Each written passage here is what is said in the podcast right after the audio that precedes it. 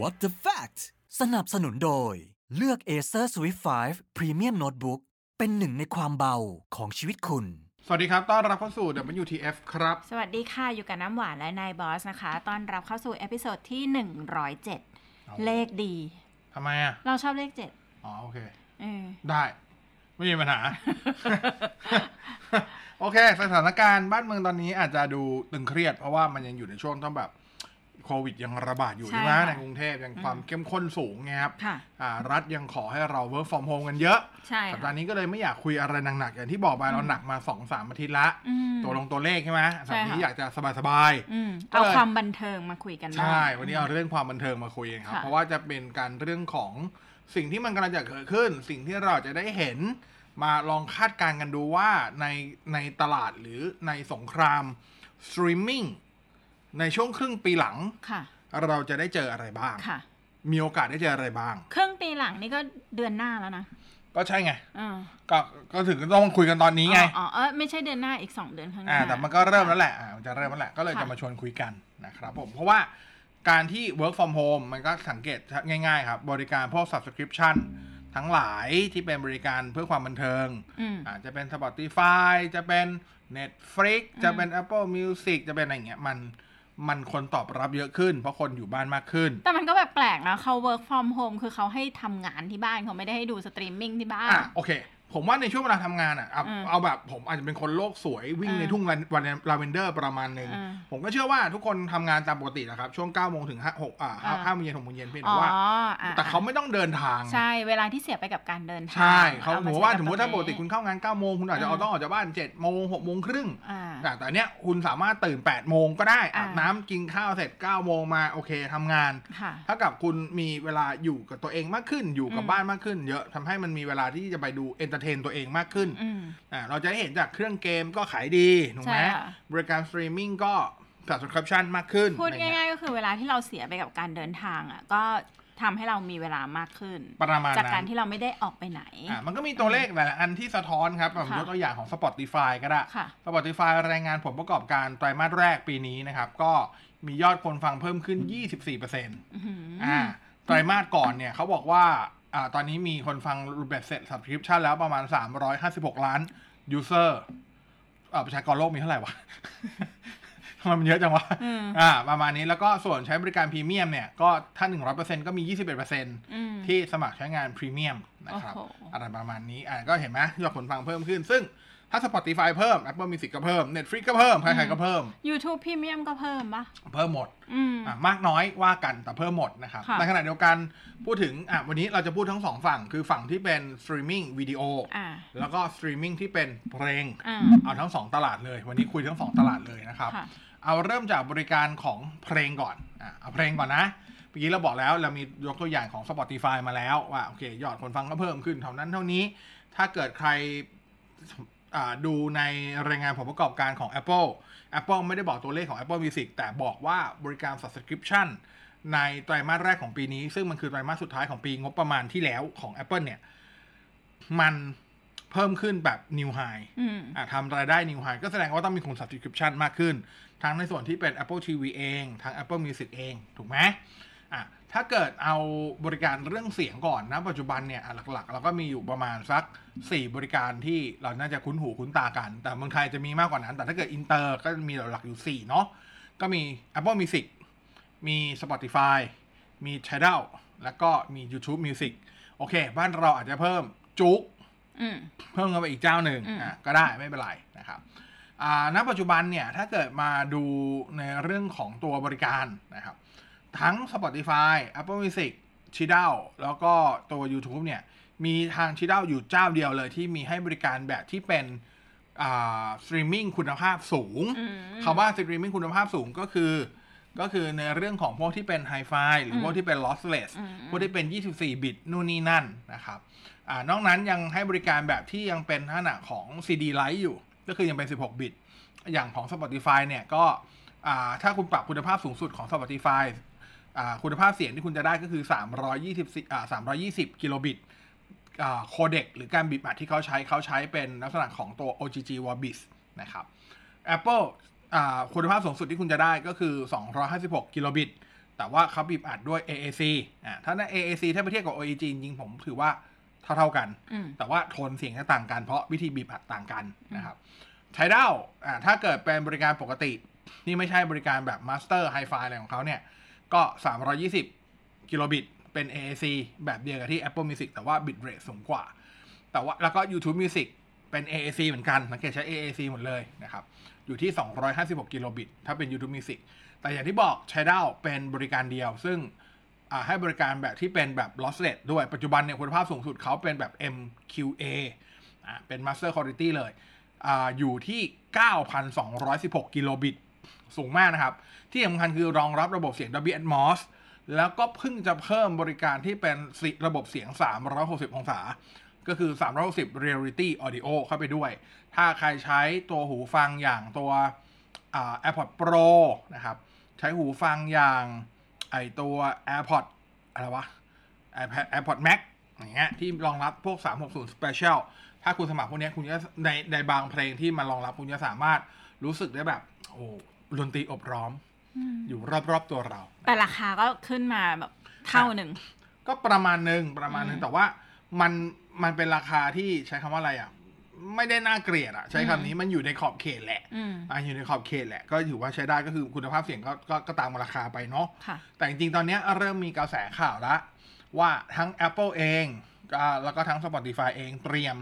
ที่จะกระโดดเข้าสู่สงครามที่เป็นระบบเสียงไฮไฟด้วยก็คือระบบเสียงที่มากกว่า 16 บิต จะเป็น 24 บิต จะเป็น 32 บิต จะเป็น MQA ยังไม่รู้ แต่มีข่าวลือมาล้วอย่าง Apple เองเนี่ยเร็วๆนี้นะครับก็จริงๆก็คือเดือนหน้าแล้วแหละวันที่ 7 เดือนหน้า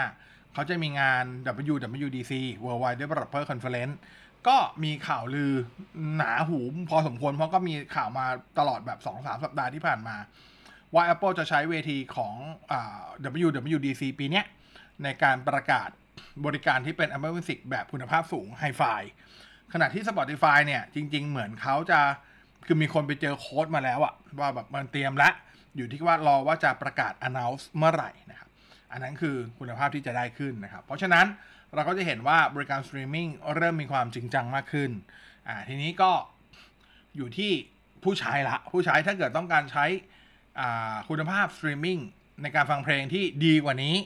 โอเค ถามว่าปัจจุบันคุณฟังกับหูฟังของคุณ กับโทรศัพท์สมาร์ทโฟนของคุณ มันก็บางคนก็รู้สึกว่าเพราะดีแล้ว แต่สำหรับบางคนที่มีอุปกรณ์ที่ advance กว่านั้น เขาอยากจะได้คุณภาพที่ดีขึ้นนะครับ แล้วก็ถ้าเกิดคนที่ปัจจุบันรู้สึกว่ากับหูฟังที่มีกับตัว player ที่ใช้ก็คือตัวสมาร์ทโฟนเนี่ย มันก็โอเค แต่ถ้าเกิดอยากก้าวข้ามกับสิ่งที่ตัวเองมีอยู่นะครับ ก็อาจจะต้องลงทุนเพิ่มอ่าแต่มันมีสิ่งหนึ่งที่น่าสนใจที่มีการผนวกกันมาของ Apple Music ก็คือถ้า Apple Music เปิดบริการที่เป็นไฮไฟ มันก็มีความเป็นไปได้อย่างหนึ่งที่ iPhone รุ่นใหม่ ซึ่งคาดว่าปีนี้น่าจะกลับมาเปิดตัวในช่วงเดือนกันยายนเหมือนเดิมเนี่ย อาจจะเป็นครั้งแรกก็ได้ที่ Apple จะใส่ตัวถอดรหัสบลูทูธที่เป็นบลูทูธโคเด็กเนี่ย ให้เป็นแบบพวกที่เป็นระดับ 24 บิตได้ คือ iPhone เนี่ย อาจจะหลายคนจะรู้สึกว่าเออถ้าเกิดใช้แค่ Apple Music มันก็เป็น Music Lover ประมาณหนึ่งใช่ไหมแต่ว่าถามว่ามันเป็นที่รักของบรรดาคนที่เสพ เสียงระดับที่เป็นแบบ lossless Hi-Fi ไหมไฮไฟไหมคำตอบคือไม่ เพราะว่าอ่าโคเด็กบลูทูธที่อยู่ใน iPhone ตั้งแต่อดีตจนถึงปัจจุบัน แม้กระทั่งเป็น12 Pro Max ใดๆก็ตามเนี่ย มันก็ยังถอดรหัสสูงสุดได้แค่โคเด็กแบบ AAC นะก็คือยังแค่เป็น 16 บิต ขณะที่ iPhone นะอะโทษครับขณะที่ตลาดของฝั่ง Android เนี่ย หลาย ๆ รุ่นใช้ว่าเกือบทุกรุ่นเลยที่เป็นเรือธงทั้งหมดเนี่ย สามารถถอดรหัสที่เป็น LDAC ได้แล้ว สามารถแบบโอ้ LDAC นี่ก็ขึ้นไประดับแบบ 990 k bit 24 บิตได้อะไรประมาณนี้นะครับ แล้วก็จะเป็นพวก adapt อ่าอ่าของฝั่ง Qualcomm ก็คือตัวแอ่า FX อ่าซึ่งปัจจุบันเทคโนโลยีใหม่ๆก็จะมีพวก FX Adaptive อะไรอย่างนี้นะครับเขาก็หวังว่าอย่างน้อยสุดอะ Apple ก็น่าน่าจะลองใส่ได้บ้าง เพราะอย่างน้อยที่สุด ปัจจุบันเนี่ย อย่างใน CPU ที่ Apple ใช้ในปัจจุบันอย่างตัว A14 อย่างเงี้ย ตัวชิปโมเด็มที่เขาใช้ก็คอคอมปัจจุบันคือ Apple กลับมาใช้คำว่าใช้เข้ามาคืนดีเกี่ยวก้อยกับคอคอมแล้ว ถ้าเกิดจะเอาเทคโนโลยีโคเด็กของคอคอมมาใช้คือ FX FX ก็จะมีแยกย่อยมาก ๆ นะครับ มีเป็น FX FX HD FX LL LL คือ low latency แล้วก็ถ้าใหม่สุดจะเป็น FX adaptive adaptive ก็คือขึ้นลงตามสัญญาณหรือแบนด์วิดต์ประมาณนี้ ก็หวังว่าจะเอามาใช้ หรือถ้าเกิดเป็นเทคโนโลยี LDAC LDAC นี่เป็นของฝั่งโซนี่แต่โซนี่เขาก็โอเพนอยู่ประมาณหนึ่งก็จะเอา LDAC มาใช้หรือเปล่า เพราะถ้าเกิดอย่างนั้นได้ก็ iPhone ก็จะแบบเป็นที่รักของบรรดาพวกไฮไฟ listener มากขึ้นนะครับส่วน Spotify ไม่ต้องพูดถึงแต่จริง Spotify ก็ถูกค่อนขอดเรื่อง codec ที่ใช้เหมือนกันเพราะว่า O- O- ไอตัว OGG Vorbis มันเป็นเหมือน Open Source มันก็จะถูกแบบมันเหมือนกับเทคโนโลยีบีบอัดเทคนิคการที่เขาใช้อย่างเงี้ยมันสู้ AAC ไม่ได้ ถึงแม้มันจะได้ bitrate ที่สูงกว่าชาวบ้านเขาคือถ้าคุณปรับสูงสุดมันได้ 320 แต่ถ้าวัดกันจริงๆในเรื่องของศักยภาพของเนื้อไฟล์เสียงเนื้ออะไรเงี้ยเขาก็ว่ากันว่าถ้าไปวัดแบบพวกที่เป็น waveform อะไรเงี้ยครับ มันก็สู้ตัว AAC ที่ 256 ไม่ได้ อันนี้ก็ว่ากันไปแต่ว่าหูคนก็แล้วแต่กัน อย่างผมผมก็โอเคกับ Spotify ไม่มีปัญหาใดๆ แต่ว่าถ้าเขาเปิดบริการที่เป็นไฮไฟขึ้นมา ก็น่าสนใจว่าจะมีเพลงแบบไหนเข้าไปบ้าง จะมีเพลงไทยที่เป็นไฮไฟไหม นะครับเพราะอย่างใน Tidal ตัว MQA ก็มีไฮไฟที่เป็นเพลงไทยบ้างเหมือนกันนะ แต่อาจจะไม่ใช่เพลงใหม่ ๆ นักอ่าก็จะมีอยู่เหมือนกันนะครับ นั่นคือบริการที่อาจจะได้เห็นในช่วงปลายครึ่งปีหลังครึ่งปีหลังปีนี้ หรือจริงๆอาจจะก่อนหน้าครึ่งปีหลังนิดนึงนะครับคือเราจะเริ่มเห็นว่าตลาดสตรีมมิ่งเนี่ย ไม่ได้หยุดแค่ระดับคุณภาพปกติ ไม่สำหรับแค่ consumer ทั่วไปละ มันจะเริ่มก้าวขึ้นไปเป็นระดับที่เป็นแบบไฮไฟละที่เป็นแบบ 24 บิต เป็น MQA เป็นอะไรเงี้ย ก็สำหรับคนที่จริงจังมากขึ้นนะครับเพราะว่าต้องยอมรับว่าทุกวันนี้เวลาศิลปินออกผลงานมาอันนึง จะให้มาออกแผ่นไวนิลจะให้ออกมาแผ่นซีดี มันก็ยอดขายเหมือนอย่างยุคเราอย่างเงี้ยครับยุคที่ใครถ้าใครทันแบบตลับเทปยุคตลับเทปเราจะมีอืมฉลองร้านตลับล้านตลับเป็นเรื่องปกตินะครับสิบล้านตลับ ในยุคเนี้ยถ้าคุณไปเห็นแบบ อย่างผมยกตัวอย่างของฝั่งอ่า เคป๊อปอืมของฝั่งเกาหลี อุตสาหกรรมวงเพลงเกาหลีอะไรเงี้ยเขาฉลองกันระดับแบบห้าหมื่นแผ่นอะ ก็ฉลองแล้วหนึ่งแสนแผ่นก็ฉลองแล้วอะ คือมันคือเยอะของเขาแล้ว คือต้องเข้าใจว่าในยุคนี้มันเป็นสตรีมมิ่งหมดไปแล้ว การขายแผ่นได้ขนาดนั้นอะ มันต้องเอาแรงจูงใจมาเยอะ เช่น ต้องเป็นแบบซื้อไปแล้วต้องได้ fansign อ่าเช่น คือ fansign ก็คือเหมือนได้ตั๋วเพื่อไปให้ศิลปินเซ็น อะไรอย่างเงี้ยหรืออย่างบ้านเราก็ที่เคยมีของ BNK เป็นโมเดล business แบบ BNK อย่างเงี้ยครับซื้อไปแล้วก็ได้บัตรจับมือ อ่า มันก็ต้องคือต้องใช้แรงจูงใจแบบนั้นอะ่ะ มันจะไม่เหมือนสมัยก่อน เพราะว่าคนส่วนใหญ่นี่คือเทรนด์มันมาสตรีมมิ่งหมดแล้ว ประมาณนี้ ของเกาหลีก็แรงจูงใจอย่างอื่นก็คือแบบรางวัลบางรางวัลต้องนับอะยอดขาย physical ใช่ด้วยอะไรแต่ประมาว่าณก็เนี้อย่างที่บอกมันก็ไม่ได้ฉลองล้านตลับล้านใช่แผ่นเหมือนสมัยก่อนอย่างเงี้ยใช่มันยอดมันไม่ถึงไงเออเพราะว่าสตรีมมิ่งมันเป็นตลาดที่ใหญ่กว่าไปเรียบร้อยแล้ว คือทุกวันนี้องค์ประกอบของรางวัลบางรางวัลก็มียอดดาวน์โหลดสตรีมมิ่งด้วยเหมือนกัน ใช่ ประมาณนั้นนะครับ ก็ประมาณนี้เลยนะนั้นก็สตรีมมิ่งก็จะกลายเป็นบริการที่ที่เหมือนกับอ่า ศิลปิน นักร้องอะไรเงี้ยนักแต่งเพลงเขาก็ให้ความสำคัญมากขึ้นใช่บริการที่เป็นแพลตฟอร์ม เหล่าเนี้ยก็เตรียมที่จะเสิร์ฟบริการที่มัน advance มากขึ้น ที่มันจริงจังมากขึ้น เพราะแน่นอนทุกวันถ้าเกิดแบบอะตัดเรื่องสตรีมมิ่งออกไปทุกวันนี้หลายคนก็ยังเถียงเถียงกันอยู่เลย ระหว่างแผ่นซีดีกับแผ่นไวนิลใครให้คุณภาพที่ดีกว่ากันอืมอะใช่ไหมคนที่ชอบแบบเสพอะไรที่มันดูแบบ ดิบๆหน่อยก็รู้สึกไวนิลมันให้เนื้อเสียงที่ ที่ที่มัมันนแบบฟรุ้งฟริ้งอ่า กรุ๊งกริ๊งกินกล่องแก้ว บางคนก็รู้สึกว่าซีดีมันดูดิจิตอลจังเลยอะไรประมาณนั้นก็ว่ากันไป มันมีเรื่องของ mastering นู่นนี่นั่นอะไรเงี้ยครับ เพราะก็มันก็จะเสิร์ฟได้แน่นอน Tidal เองก็ถือว่าผูกขาดกับตลาดที่เป็นแบบสตรีมมิ่งไฮไฟมานาน ถ้าเกิดสองยักษ์ใหญ่อย่าง Apple Music ซึ่งมีฐานผู้ใช้ ใช้คำว่า iOS เยอะมาก ๆ อยู่แล้วครับ แล้วก็ Spotify ก็โอ้โหปัจจุบันคือ number one streaming อยู่แล้วอะไรเงี้ย ก็ต้องบอกว่านี่คือเขาเข้าแข่งเข้าแข่งนะครับ ก็คือเข้ามาจะมาแข่งกับทางด้านของ Tidal ได้อย่างแน่นอน แต่ส่วนตัวเราเองนะ เท่าที่เราฟังคือคือเราก็ฟังมาสามอันยกเว้นทีดอลที่ไม่ได้ฟังอ่าเออ เราก็รู้สึกว่า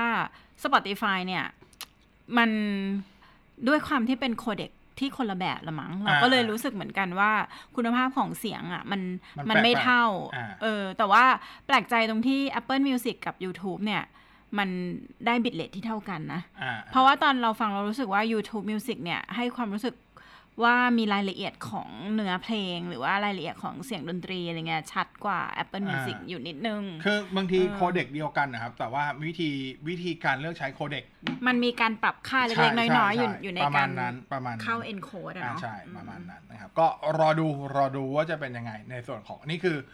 นี่คือภาพรวมที่อาจจะได้เริ่มเห็นสำหรับตลาดสตรีมมิ่งในส่วนของตัวเพลงค่ะ สัมผัสความเบาที่แท้จริง New Acer Swift 5 น้ำหนักไม่ถึง 1 กิโลกรัม ดีไซน์หรูทันสมัย คล่องตัวทุกการใช้งาน หน้าจอทัชสกรีน IPS FHD 14 สนุกเพลิดเพลินได้ไม่มีสะดุดด้วยระบบประมวลผล Intel Core i7 Processor มาพร้อม Windows 10 และ Microsoft Office ทำงานได้เต็มประสิทธิภาพ ตอบโจทย์ชีวิตที่ไม่หยุดนิ่งด้วย New Acer Swift 5 ได้แล้ววันนี้ที่ตัวแทน Acer ทั่วประเทศ Acer. ทีนี้มาดูตลาดสตรีมมิ่งที่เป็นวิดีโอบ้างอืมนะครับแน่นอนวิดีโอ Netflix ไปไกลแล้ว ใช้คำว่าไปไกลมาก ๆ ด้วยใช่นะคเหรัมือนกับว่าขึ้น number one อย่าง รวดแรงและรวดอ่าเร็วคือถ้าอย่างล่าสุดเนี่ยก็อ่าเว็บไซต์ The Wrap นะครับเผยผลวิจัยตลาดนี้เฉพาะในสหรัฐนะ ในช่วงอ่าไตรมาสแรกของปีนี้นะครับ ก็อ่า Netflix ยังครองส่วนแบ่งตลาดอันดับหนึ่งอยู่นะครับ แต่ว่าก็โอเค เปอร์เซ็นต์ลดลงแต่ถามว่าเปอร์เซ็นต์ลดลงเป็นเพราะว่าคน subscribe Netflix น้อยลงไหมคำตอบคือไม่จริงๆ ยอด subscribe Netflix เพิ่ม เพียงแต่ว่ามันเสียส่วนแบ่งการตลาดไปให้กับเจ้าอื่นที่กระโดดเข้ามาในตลาด อย่าง Disney Plus อืมอย่างบริการใหม่อย่างตัว HBO HBO เขาเพิ่งเอามารวมใหม่นึกออกไหมอย่างบ้านเรามันคือ HBO Go ใช่ไหมแต่อย่างในของในอเมริกา HBO ก็เพิ่งปรับปรับโฉมใหม่อะไรอย่างเงี้ยนะครับก็คือจะมี HBO Go มี HBO Now HBO Max อะไรเงี้ยแล้วก็ไปผูกบริการกับพวก AT&T ซึ่งเป็นโอเปอเรเตอร์ของฝั่งสหรัฐเขาอะไรเงี้ยครับก็ทำให้พวกนั้นก็ส่วนแบ่งตลาดมากขึ้น แน่นอนเมื่อเมื่อมีผู้เล่นรายใหม่ที่เข้ามาแล้วสามารถกินส่วนแบ่งตลาดได้เพิ่มขึ้น ผู้เล่นรายเก่า ถึงแม้จะมียอดใช้เพิ่มขึ้น แต่ว่าก็เป็นเปอร์เซ็นต์ที่เค้กมันต้องซอยมากขึ้นอยู่แล้ว เปอร์เซ็นต์ก็ต้องลดลง แต่ว่าโดยรวมก็ถือว่ายังแข็งแกร่งอยู่มากทั้ง Netflix เอง ทั้ง Amazon Prime Video เองนะครับ แล้วก็ Hulu Hulu นี่บ้านเราอาจจะไม่คุ้น เพราะว่าไม่ได้เปิดให้บริการในบ้านเรานะครับ แต่ว่าทั้งหมดก็ยังคงเป็นเบอร์หนึ่งเบอร์สองเบอร์สามในตลาดสหรัฐอยู่ แล้วก็อ่ายหลายๆหลายๆนักวิเคราะห์เขาก็มองว่า Disney Plus เนี่ย น่าจะสามารถปัจจุบัน Disney Plus อยู่อันดับอ่าน่าจะอันดับอันดับ 5 อันดับ 6 ประมาณนี้ครับเขาบอกว่า Disney Plus น่าจะแซงทั้งตัว HBO แล้วก็ Hulu ขึ้นมาเป็นอันดับ 3 ได้ ภายในไม่เกินไตรมาส 3 ปีนี้อ่าก็รอดูเพราะว่าล่าสุดทางด้านของ Disney Plus เพิ่งประกาศว่ามียอดใช้อ่าทั่วโลกตอนนี้ทะลุ 1 ล้านคนไปแล้วอ่า100ล้านยูเซอร์ไปแล้วทั้งทางที่ยังไม่ได้เปิดบริการเต็มที่สักเท่าไหร่นะครับเพราะว่า อย่างในเอเชียตะวันออกเฉียงใต้ของเราเนี่ยครับ ก็เพิ่งเปิดให้บริการไปแค่หนึ่งประเทศคืออินโดอืมนะแล้วก็เดี๋ยววันที่ 1 มิถุนายนก็ง่ายๆ ก็คือเดือนหน้าละ เปิดบริการที่มาเลเซียเป็นบริการอ่าเป็นประเทศที่ 2 นะครับอ่าก็ก็เดี๋ยวรอดูว่าจะเป็นยังไงนะครับ แต่ว่าบริการ Disney Plus เนี่ย ที่จะมาเปิดในโซน Southeast Asia รวมถึงไทยด้วยนะ ไทยก็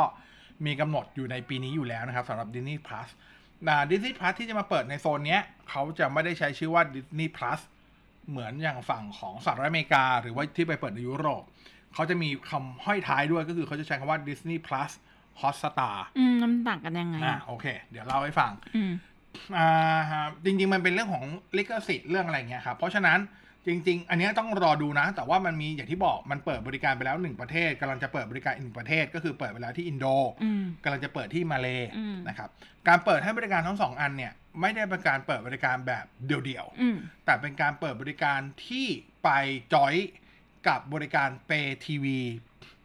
ท้องถิ่นของประเทศนั้นอืมๆของอินโดผมจำไม่ได้นะว่าใครนะครับค่ะแต่ว่าถ้าเกิดเป็นทางฝั่งของ อ่ามาเลเนี่ยก็คือบริการ Astro นะครับ Astro ก็เป็นบริการอ่าเปทีวีรายใหญ่ของทางฝั่งมาเลเขานะครับก็เตรียมไปเตรียมไปผูกกัน อย่างในไทยเนี่ยก็มีข่าวลือว่าสองค่ายยักษ์ใหญ่บริการเปทีวีของไทยก็คือค่ายเขียวกับค่ายส้ม AS Play แล้วก็ True กำลังแย่งกันอยู่ แต่สุดท้ายต้องรอดูว่าว่าสุดท้ายว่าเขาจะไปอยู่กับใครนะครับ ถามว่า Disney Hot Disney Plus Hotstar กับ Disney Plus อเมริกาหลักๆ ต่างกันตรงไหน ถ้าไม่นับเรื่องของรูปแบบการให้บริการที่ดูแล้ว Hotstar น่าจะเป็นการผูกกับ อ่าเรียกอะไรผู้เล่นท้องถิ่น เพื่อพ่วงกันไปด้วยอะไรเงี้ย อย่างที่บอกมาเลยเป็น Astro อะไรเงี้ยครับ อ่าตัวตัวคุณภาพของสตรีมมิ่งหรือตัววิดีโออะไรเงี้ยก็ต่างกันด้วย คือถ้าเป็น Disney Plus ปกติเนี่ย ระบบเสียงที่คุณจะได้ครับ จะเป็นระบบเสียงสูงสุดคือ Dolby Atmos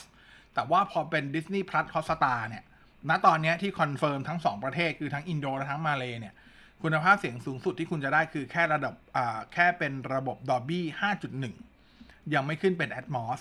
นะครับ อีกอันหนึงก็คือเรื่องของอาความสามารถในการดูพร้อมกันกี่จออมอะอย่าง Netflix ที่เราสมัครกัน Family และแชร์ๆกันอะไรเงี้ย คุณจะสร้างกี่โปรไฟล์ไม่รู้ แต่คุณดูได้สูงสุดคือ 4 จอพร้อมกันถูกไหม full screen เช่นเดียวกันครับ Disney Plus เดิมเนี่ย ถ้าเป็นในสหรัฐในยุโรปเนี่ย คุณจะสร้างกี่โปรไฟล์ก็ได้ แต่คุณดูได้พร้อมกันคือ 4 สกรีนคือ 4 จออ่าดูหนัง4จอรู้แล้วละพ่อ อย่าบนลังรอตอบแทนบุญคุณนะครับขอโทษต่อต่อแล้วกันไม่น่าดึงเขาเรื่องนี้นะครับผมมันเข้าแก๊ปพอดีเออมีคือเล่นเล่นทุกที่ที่พูดเรื่องนี้เลยก็ต้องเล่นสักหน่อยหนึ่งนะครับผม ทีนี้ถ้าเป็นดิสนีย์พัทฮอสตาครับ มันจะดูได้แค่สองจอ ค่ะ อ๋อออ่าคือลดจากสี่เหลือสอง อ่านึกออกไหมอืมนั่นคือความต่างนะนั่นคือนั่นคือความต่างนะครับ ถ้าเกิดไปส่องนิดนึงอ่าในส่วนตัว Disney Plus Hotstar เนี่ยหนังนะที่จะเปิดที่มาเลยอย่างเงี้ยครับ แน่นอนอาสิ่งที่คุณจะได้ก็คือช่องภาพยนตร์ของดิสนีย์อ่าลิขสิทธิ์ภาพยนตร์ Disney Marvel นะครับ Century อ่า Twenty Century Fox Pixar ตระกูล Star Wars แล้วก็ National Geographic อะไรพวกเนี้ยมาครบอยู่แล้วนะครับ แล้วก็จริง ๆ มีคนมุดไปดูสำรวจ Disney Plus Hotstar ที่อินโด มาแล้วก็พบว่าอ่าซีรีส์และหนังหลายๆเรื่องตอนเนี้ยที่เป็นอยู่ใน Disney Hotstar ของอินโดอะภาพไปเลือกตัวตัวเลือกที่เป็นทั้งเสียงพากย์ และที่เป็นซับไตเติลมีภาษาไทยให้เลือกแล้วอืมอ่าแสดงว่าเขาก็มีความเตรียมความพร้อมอ๋อออยู่ประมาณนึง บริการของ Disney Plus นี่มีทั้งแบบซับไตเติลแล้วก็มีพากย์ใช่พากย์ภาษามีมีถิ่ทั้งสองอัน sub ไปเลยมีทั้งคือเอาจริงๆเรื่องพากย์ผมว่าไม่น่ายาก เพราะว่าในความเป็นจริงแล้วอย่างพวกอะ แอนิเมชันอะไรอย่างเงี้ยอืมมันก็ส่วนใหญ่ถ้าเก่าๆ มันก็มาฉายในบ้านเราอยู่แล้วอืมถูกไหมแต่ผมไม่รู้ว่าเขาพากย์ใหม่อ๋อหรือเปล่า หรือเขาอ่าเอาดึงสิทธิ์พากย์เดิมไปใช้อะไรอย่างเงี้ยอืมอืมอ่าประมาณนี้ แต่ถ้าเกิดเป็นแบบพวกหนังใหม่ๆหน่อยก็อาจจะยังเป็น sub ก่อน แล้วก็เดี๋ยวพากย์มาทีหลังอารมณ์ประมาณนั้น ก็ไม่ต่างจากพวกซีรีส์เกาหลีมั้งที่เข้าไทยแรกๆก็จะเป็น sub พอผ่านไปสักพักมีพากย์อะไรอย่างเงี้ยคล้ายๆกันนะครับอ่าทีนี้มาดูของไทยของไทยเนี่ย Disney Plus Hotstar ก็ มีหลุดมาแล้วนะครับ อันนี้ก็ให้เครดิตเขาหน่อยแล้วกันคือเว็บแบร์ไตแบร์ไตเขาเข้าไปที่หน้าเว็บของ Disney Plus Thailand แล้วก็คลิกขวาวิวสอดแอดนะครับ view page source นะฮะอืมก็ทำให้แล้วก็ค้นค้นค้นก็ไปเจอว่าเออจริง ๆเขามีการใส่โค้ดเรื่องของราคาไปแล้วอ่าโค้ดมันเขียนว่า dhs premium th quarterly 299ซึ่งถ้าแปลประโยคนี้ก็คือ Disney Hotstar Premium ประเทศประไทเทศไทยย quarterly คือ1ไตรมาสอ่า299บาทเนี่ยวิธีแกะโค้ดถูกไหมเพราะฉะนั้นก็แปลไปได้ว่าโอกาสที่ราคาไทยเนี่ยมันก็จะอยู่ที่ราวๆประมาณ 299 บาทต่อ 3 เดือนอ่าเฉลี่ยเดือนหนึ่งก็เดือนละร้อยขำๆอ่าอันนี้ก็โอเคแหละคน ตอนแรกที่เราบอกว่าดินี่พัทฮอสตาเนี่ยมันจะดูได้แค่ 2 จอพร้อมกันอืม ประเภทสายที่ตั้งตี้เด็ดฟลิกไว้แล้วเนี่ยอ่าอาจจะก็รู้สึกจะมาจอยอีกตอนแรกตอนแรกก็จะแบบโอ้ตายแล้วแย่แล้วเหลือแค่2จออะไรอย่างเงี้ยใช่ไหมอืมแต่ว่าพอเป็นแบบเนี้ยผมว่าราคาเนี้ยมันไม่ต้องหารกันก็ได้แล้วอะอืมถูกไหมเพราะบางทีสองจอเนี่ย มันอาจจะเป็นแบบหนึ่งคือ อะ คุณใช้คนเดียวบางทีสองจออยู่แล้วอะหมายว่าคุณดูทีวีจอหนึ่งคุณดูในมือถืออีกจอหนึ่งหรือหรือบนแท็บเล็ตอีกจอหนึ่งพร้อม ๆกันก็ไม่ต้องไปแชร์กับใคร แชร์คนในบ้านกันเองอะไรอย่างนี้ ก็ได้แล้วซึ่งเป็นราคาที่ไม่ได้แพงแต่ต้องรอดูนะ ว่ามันจะเป็นราคานี้จริง ๆ หรือเปล่า แต่ถามว่ามันสอดคล้องกับหลาย ๆ ประเทศไหม ก็ใกล้เคียงนะครับอ่าอย่าง Disney Plus Hotstar ที่จะเปิดที่มาเลวันที่หนึ่งเนี่ย ก็ราคาอยู่ที่ 54.9 ริงกิต ต่อ quarter นะครับถูก อ่า ก็ใช่ถูกมากครับ จริง ๆ ถือว่าถูกมาก 54.9 ริงกิตก็ประมาณ 415 บาท 417 บาท ตีกลมๆ 420 ของไทยถูกกว่ามาเลยอีกเหรอฮะ แต่ว่าอาจเป็นเพราะมาเลยพวกบริการสตรีมมิ่งเขามีภาษีสูงกว่ามั้งไม่แน่ใจนะครับ แต่ก็ตามนี้ เพราะฉะนั้นก็ Disney Plus มาแน่ๆครับในไทยในช่วงครึ่งปีหลัง ตามข่าวลือก่อนหน้านี้เนี่ยคาดว่าคามีเคยหลุดเคยมีวันหลุดออกมาแล้ว ว่า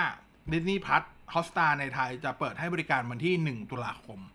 อืมอะจริงไม่จริงไม่รู้เดี๋ยวรอลุ้นกัน แต่ว่าปีเนี้ยมันมาอยู่แล้วล่ะ เพราะว่า โอเค ถ้าเกิดใครตามข่าวสักหน่อยก็จะรู้ว่า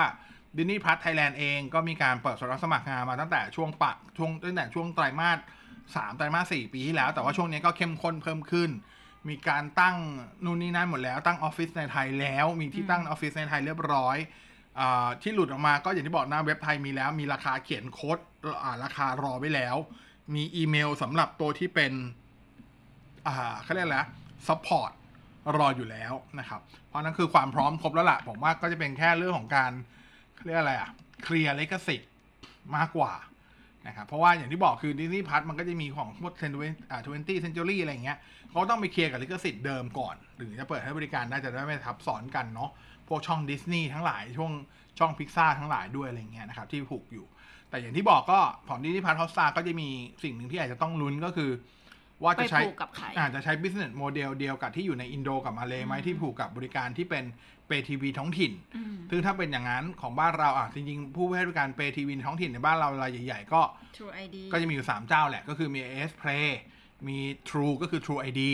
แล้วก็แน่นอนคือ 3BB 3BB ปัจจุบันก็มี HBO เข้ามาอยู่ด้วยใช่ไหมก็มีกล่องของตัวเองแล้วอะไรเงี้ย ก็หลักๆก็มีอยู่ 3 เจ้า ก็อยู่ที่ว่าจะไปผูกกับใคร ถ้าเกิดดูสถานการณ์ตอนนี้ ผมว่า 3BB อะลอยตัวเพราะ HBO ก็ค่อนข้างโอเค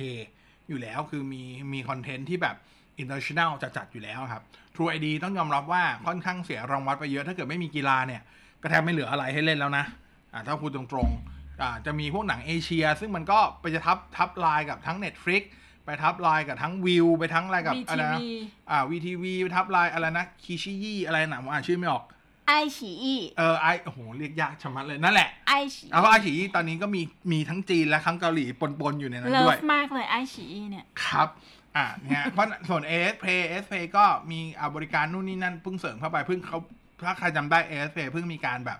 ปรับโฉมใหม่อยู่ เขาก็ต้องการคอนเทนต์ไปเสริมแหละนะครับอ่าเพื่อดึงดูดอ่าลูกค้าเขา ก็ต้องผมว่าตอนนี้ถ้าถ้าให้ฟันธงเล็กๆ ก็แข่งกันอยู่สองค่ายแล้วแหละ คือค่ายเขียว อ่าพหลโยธิน กับค่ายแดงรัชดาอยู่ที่ว่าคุณจะเลือกค่ายไหน ไม่อยากให้อยู่กับใครเออใช่ผมผมก็ไม่อยากให้แต่ว่า ดูจาก business model ที่มันมาจากทั้งอินโดและมาเลมันก็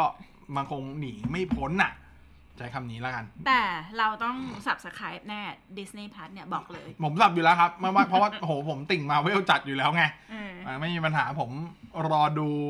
อื้อหือเพราะว่าไอดอลที่รักของเรามีข่าวจะเล่นอ๋อแล้วแล้วแล้วโอเค ทีนี้ไปดูบริการอื่นๆนะครับ ก็แน่นอนอย่างในบ้านเรา Netflix ก็น่าจะเป็นตัวต้นๆเหมือนกัน Netflix เราก็จะเห็นว่าตอนนี้ก็จะมีแบบพวก อ่า ผมใช้คำว่าอะไรดี เป็น local original content อืมเยอะขึ้นใช่อาจจะมีตอนก็จริงๆก็ได้ค่ายดังอย่างพวกฝั่งของ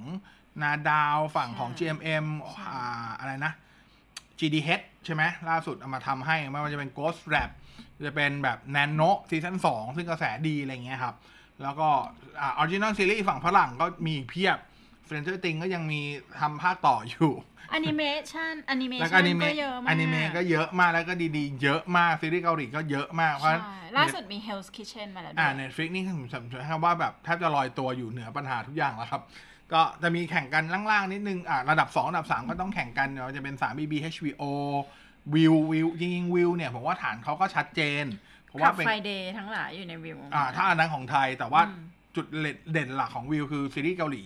คือถ้าคุณว่าซีรีส์เกาหลีใน Netflix เข้มข้นแล้วในวิวเข้มข้นกว่ามากใช่เพราะว่ามันมีทั้งซีรีส์ที่เยอะกว่าด้วยนะ ที่แบบใหม่ๆ เยอะกว่าด้วย แล้วก็มีวาไรตี้ด้วย แล้ววาไรตี้ก็อัป o d เดตมากๆ คือแบบเกาหลีออกไม่กี่อาทิตย์มาแล้วบางทีออกอาทิตย์เดียวมาแล้วใช่ใช่ถือว่าเร็วมากๆนะครับอ่าแล้วก็มีไอฉียี่ไอฉียี่จริงๆเขามาจากทางด้านของพวกซีรีส์จีนมาก่อนหนังจีนมาก่อน แต่ตอนนี้ก็เริ่มมาบุกฝั่งของที่เป็นซีรีส์เกาหลีด้วย ซึ่งก็จะชนกับวิวนะ แล้วตอนเนี้ยแข่งกันตรงไหนรู้ไหมแข่งกันตรงซับเพราะซับแปลไม่เหมือนกัน เออ แต่ไอฉีอีเนี่ย จุดเด่นอีกอย่างหนึ่งคือเขามีพวกรายการวาไรตี้อะอ่าเรียลิตี้ของอ่าจีน ใช่ใช่ที่ที่มีเด็กไทยคือไปแข่งมินูมินี่คืออธิบายก่อน คือไอฉียี่เนี่ย จริง ๆ คือ based on จีน ใช่ เป็นหลักเพียงแต่ว่าช่วงหลังเนี่ยเขาก็เริ่มแบบพยายามหาคอนเทนต์อื่นมาเสริม ซึ่งมันก็คือในฝั่งของที่เป็นเกาหลีนี่แหละใช่แล้วตอนนี้ที่มันมีประเด็นอยู่อันนี้สำหรับลึกนิดนึงแล้วกัน มันยังมีซีรีส์เรื่องหนึ่งที่ตอนเนี้ย โด่งดังมาก และเป็นซีรีส์แต่ผมแนะนำว่าเป็นซีรีส์ที่ต้องเป็นคนชอบหนังแบบสมัยพวกแบบเซเว่นอะที่แบทพิทเล่นอะแบบบีบบีบฆาตกรดักดักอ่าฆาตกรโรคจิตนัวๆแล้วบีบหน่อยบีบเลยแบบอะไรเงี้ยเค้นทุกอันอะไรอย่างเงี้ยอันนี้เป็นซีรีส์นะ ก็คือเรื่องเมาส์อ่าอีซึงกิเล่น ดูไม่ได้เรื่องนี้อ่าผมบอกผมบอกเลยว่าทุกตอนคือบีบมากทุกตอนแบบดูแล้วแบบ ถ้าถ้ารู้สึกว่าชีวิตคุณกำลังมีความสุขมากๆครับ ลองหาดู แต่คือไม่ได้บอกว่าหนังมันมันอันนั้นนะแต่ว่ามันมันจะพาคุณให้เครียดดังนั้นแบบชวนติดตามไปกับหนัง แต่ว่าต้องเป็นคนชอบแบบสืบสวน แล้วก็รับความรุนแรงได้ประมาณหนึ่งถ้าจะไม่ผิดเรื่องนี้น่าจะเลทสิบเก้าเลยมั้งสิบเก้าบวกสิบแปดบวกอะไรประมาณนี้แต่แล้วว่าก็อะแต่ว่าแต่ที่จะเล่าก็คือเรื่องนี้ที่มันแข่งกันอยู่เพราะว่ามันฉายพร้อมกันทั้งบนวิวอะขายมาก่อนแล้วไอชีมาที่หลังแต่ว่าคือซีรีส์มันยังไม่จบ ทีเนี้ยมันมีประเด็นคือช่วงหลังคนไปดูเรื่องเมาส์บนไอชียี่อะ มากกว่าบนวิว เพราะแปลไม่เหมือนกัน แปลไม่เหมือนกันแล้วไอฉียี่ใช้ภาษาที่เป็นภาษาแบบ เอาง่ายๆภาษาชาวบ้านมากกว่า มันไม่ใช่ภาษาแปลอืมเพราะฉะนั้นแล้วพอมันหนังแบบเนี้ยที่มันต้องสะบดมันต้องแบบนึกออกปะพอมันแปลงมันสะใจคนดูมากกว่าตอนเนี้ยก็เลยเป็นประเด็นอยู่ประมาณอะโอ้โหโทษโทษโทษจะบอกว่าไอฉีอีอีกอย่างหนึ่งที่ดังคือคอนเทนต์ที่เป็นวายทั้งหลายอ่า เอออยู่บนไอฉี Y คือวายคือเอ่อบอยเลิฟอะค่ะอ่าชายรักชายใช่ใช่ใช่ใช่อะไรเงี้ยบนไอฉีจะดังมาก แล้วก็ละครไทยที่เป็นแนววายเนี่ยอ่าที่ที่ไม่ใช่ของฝั่งทาง GMM เลยพวกเนี้ยจะถูกฉายบนไอฉีเยอะมากโอเคเออที่จะเล่ามาทั้งหมดจริงๆ ไม่ใช่อะไรครับ อย่างของ Netflix เราชัดเจนอยู่แล้วว่ามันมี local original content ที่ค่อนข้างชัดเจนที่เป็นซีรีส์เป็นหนังอะไรก็ว่ากันไปนะครับ แต่ว่าสิ่งที่เรากำลังจะได้เห็นต่อไปเนี้ยในช่วงครึ่งปีหลังเท่าที่ได้ยินมาไม่ว่าจะเป็นวิว เป็นไอชียี่เองเอ่อ VTV อ่าอะไรอย่างเงี้ยครับเขาจะเริ่มตอนเนี้ยเป็นการศึกแย่งชิงเอาคอนเทนต์ของไทยกันเองนี่แหละ คือละครที่มันอยู่ตามช่องต่างๆ เนี่ยครับใช่ใช่ไปแย่งไปลงในของตัวเองอะคือต้องเข้าใจว่าละครไทยมันมีหลายช่อง มันไม่เหมือนสมัยก่อนที่มีแค่สามห้าเจ็ดเก้าแล้วดัง ๆ ละครก็อยู่แค่ช่องสามกับช่องเจ็ดใช่ไหม ช่องห้าก็จะมีบ้างเล็กๆน้อยๆอะไรอย่างนี้นะครับ แต่ยุคสมัยนี้มันจะมีอีกหลายช่องเลยที่มันมีแบบมีละครแบบเนี้ยสุดท้ายก็แย่งกัน แย่งกันไปลงเอาฉันต้องมาลงอันนี้ลงอันนี้อย่างหลายอันที่ไปอยู่ในช่องผมยกตัวอย่างที่เป็นช่องของ True อย่างเงี้ยครับที่เป็นละครของ True อย่างเงี้ยก็ไปอยู่ในวิวอ่าอย่างเงี้ยก็เป็นการแย่งคอนเทนต์กันเพราะแย่งละครไม่ไม่พอ เริ่มไปแย่งเอาเรื่องของตัวที่เป็นพวกรายการวาไรตี้ของไทยละ ก็มีแย่งกันเหมือนกัน คืออยู่ใน YouTube รู้สึกว่ามันก็ประมาณนึง แต่พออยู่อย่างนี้มันก็ได้อีกแบบหนึ่งอะไรอย่างเงี้ยนะครับ เพราะฉะนั้นเราจะเริ่มเห็นคอนเทนต์แบบนี้มากขึ้น ก็ลองเลือกดูแน่นอนถ้าเกิดคุณ subscribe ทุกอันเหมือนผม จนครับ พูดเลยครับ subscribe ทุกอันครับ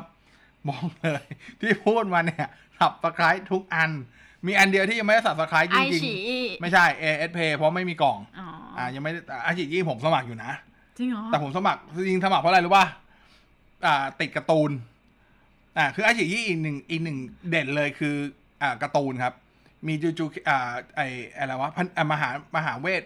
อยู่อะผนึกมหาเวทนึกว่าดูลิซ่า ไม่ได้ดูลิซ่าเลยดูการ์ตูนซับผมผมรู้จักไอฉียี่เพราะการ์ตูนก่อนตอนแรกผมบอกเลยอ่าจูจูไคเซนนั่นแหละ ก็อะไรประมาณเนี้ยครับ นั่นคือนั่นคือคอนเทนต์ที่เราได้เห็น เพราะฉะนั้นก็ใช้คำว่าถ้าเกิดใครเป็นสายอ่าพวกบริการแบบ subscription แบบนี้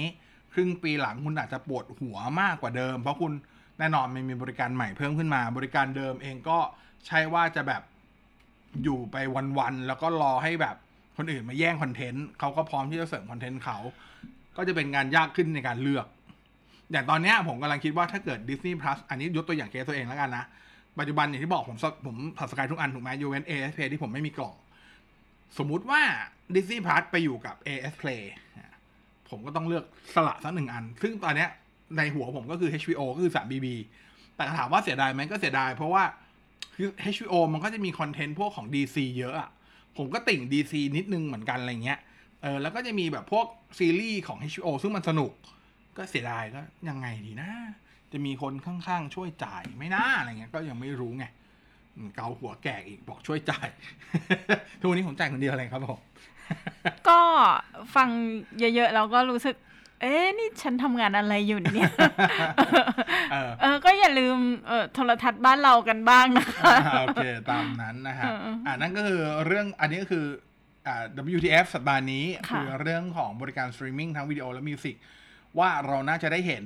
คือเป็นการเตรียมความพร้อมแล้วกันเพราะครึ่งปีหลังคุณอาจจะ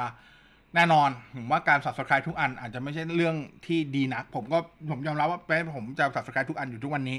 ก็พยายามเลือกที่จะถอนบางอย่างออกในทุก ๆ เดือนแต่มันยังถอนไม่ได้อยู่ มันติดคอนเทนต์บางอย่างที่ดูนั้นอยู่ อย่างไอชียี่ผมว่าผมติดการ์ตูน ก็เลยต้องดูต่อไป ประมาณนี้คือจริงๆมันก็จริงๆถามว่าไปดูช่องทางผิดลิขสิทธิ์ได้ไหมมันก็ได้แหละ แต่เมื่อเรายังพอ support ช่องทางที่ถูกลิขสิทธิ์ไหวเราก็ยังอยากที่จะ support ถูกลิขสิทธิ์อยู่อะไรเงี้ยประมาณนี้ ก็เตรียมความพร้อมครับผมแต่ผมเชื่อว่าถ้า Disney Plus Hotstar มาเมื่อไหร่ในไทยเนี่ย น่าจะเป็นการเขย่าโหลบริการสตรีมมิ่งวิดีโอในไทยครั้งใหญ่เพราะว่าโอ้โหแฟนๆพิกซ่าแฟนๆดิสนีย์และแฟนๆมาเวลในนี้ยังไม่นับพวกติ่ง Star Wars นะ เขาพร้อมที่จะไปหา Disney Plus อยู่แล้ว ถูกป่ะ แล้วยิ่งถ้าเกิดเปิดราคาอย่างนี้ถูกแน่นอนนะครับ ก็เดี๋ยวรอดูว่า ครึ่งปีหลังบริการสตรีมมิ่งวิดีโอจะ ปั่นป่วนแค่ไหนในไทย เพราะว่าเตรียมผู้เล่นใหม่เตรียมเกิดขึ้นแล้วเป็นผู้เล่นที่แบบมาแรงอยู่แล้วในตลาดโลกนะครับ ขณะที่บริการมิวสิกอย่างที่บอกไปตอนแรกเตรียมความพร้อมสำหรับคนที่ ใช้คำว่าลงทุนกับอุปกรณ์การฟังไปเยอะแล้วอย่างผมเป็นต้นอย่างเงี้ยก็เตรียมพร้อมรับแรงประทะของ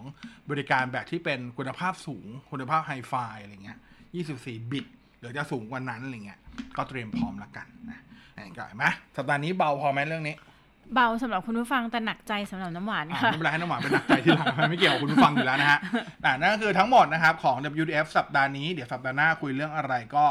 รอติดตามแล้วกันพยายามทุกนี้จะพยายามเอาเรื่องเบาๆอะไร gimmick gimmick อะไรอย่างนี้มาเล่าละกันเนาะนะครับแต่ถ้าเกิดมีประเด็นร้อนอะไรที่มาแทรกก็แน่นอน เราก็ไม่เคยพลาดที่จะเก็บตกอยู่เหมือนกันนะครับ โอเค ขอบคุณที่ติดตามรับฟังใช่กดอ่าใช่กดไลค์ใช่กดแชร์เลิฟกดไลค์ใช่กดแชร์ขอบพระคุณที่แก้ให้ค่ะวันนี้ลาไปก่อนสวัสดีครับ สวัสดีค่ะ